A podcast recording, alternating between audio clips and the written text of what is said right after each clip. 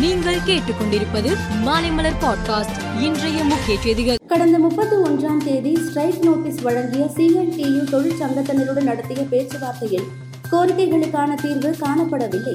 இதனால் வருகிற ஒன்பதாம் தேதி மீண்டும் பேச்சுவார்த்தை நடைபெறும் என்று அறிவிக்கப்பட்டுள்ளது. நான்காவது கட்டமாக நடைபெறும் இந்த பேச்சுவார்த்தையில் அனைத்து போக்குவரத்து தொழிற்சங்கங்களையும் அழைக்க வேண்டும் என்று சிஐடியு சங்கம் வலியுறுத்தியுள்ளது. வேதாரண்யத்தில் இருநூறு ரூபாய் நூறு ரூபாய் கள்ள நோட்டுகள் தயாரித்த மூன்று சிறுவர்களை போலீசார் கைது செய்து கோர்ட்டில் ஆஜர்படுத்தி தஞ்சையில் உள்ள சிறுவர் சீர்திருத்த பள்ளியில் அடைத்தனர். மேலும் அவர்களிடம் இருந்து கள்ள நோட்டுகளையும் ஸ்கேன் எந்திரம் கணினி ஆகியவற்றையும் போலீசார் பறிமுதல் செய்தனர். கேரளாவில் ஆண்டுதோறும் ஜூன் முதல் நாள் தென்மேற்கு பருவமழை தொடங்கும். கடந்த ஆண்டு ஒரு வாரம் முன்கூட்டியே பருவமழை தொடங்கியது. ஆனால் இந்த ஆண்டு தென் பருவமழை தொடங்க தாமதமாகும் என்று வானிலை ஆய்வு மையம் தெரிவித்திருந்தது. அதன்படி கேரளாவில் தென்மேற்கு பருவமழை தொடங்க இன்னும் நான்கு நாட்கள் ஆகும் என்று இந்திய வானிலை ஆய்வு மையம் தெரிவித்துள்ளது. காஷ்மீர் நிலைமை மேம்பட வேண்டுமென்றால் இந்தியாவும் பாகிஸ்தானும் பேச்சுவார்த்தை மூலம் காஷ்மீரின் எதிர்காலத்திற்கு தீர்வு காண வேண்டும் என்று தேசிய மாநாட்டு கட்சித் தலைவர் ஃபரூக் அப்துல்லா கூறியுள்ளார். உத்தரகாண்ட் மாநிலத்தில் உள்ள ஹரித்வார் ரிஷிகேஷ் டேராடூன் கோவில்களில் பக்தர்களுக்கு ஆடை கட்டுப்பாடு விதிக்கப்பட்டுள்ளது. முறையாக ஆடை அணியாத ஆண் பெண் பக்தர்கள் இந்த கோவில்களில் அனுமதிக்கப்பட மாட்டார்கள்.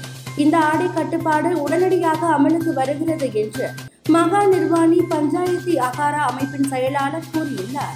உலகளவில் கச்சா எண்ணெய் ஏற்றுமதியில் சவுதி முதல் நாடாக உள்ளது. உலகளவில் தற்போது கச்சா எண்ணெய் ஒரு பீப்பாய் சுமார் எழுபத்தி ஏழு முதல் எழுபத்தி எட்டு அமெரிக்க டாலருக்கு விற்பனை செய்யப்படுகிறது.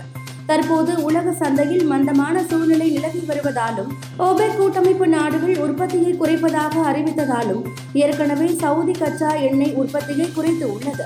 இந்நிலையில் ஜூலை மாதம் முதல் மேலும் ஒரு மில்லியன் குறைத்து ஒரு நாளைக்கு ஒன்பது மில்லியன் பேரல்கள் ஆயில் உற்பத்தி செய்யப்படும் என சவுதி அறிவித்து உள்ளது. துருக்கி தலைநகர் அங்காராவில் நடைபெற்ற விழாவில் எர்டோகன் துருக்கி அதிபராக பதவியேற்றுக் கொண்டார்.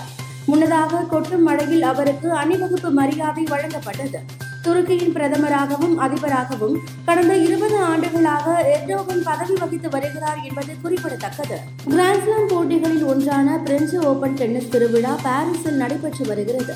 இதில் ஆண்களுக்கான நான்காவது சுற்று ஆட்டத்தில் நட்சத்திர ஆட்டக்காரர் செர்பியாவின் நோவக் ஜோகோவிச் பெரு வீரர் ஜுவான் பாப்லோ வெரிலாசுடன் மோதினார்.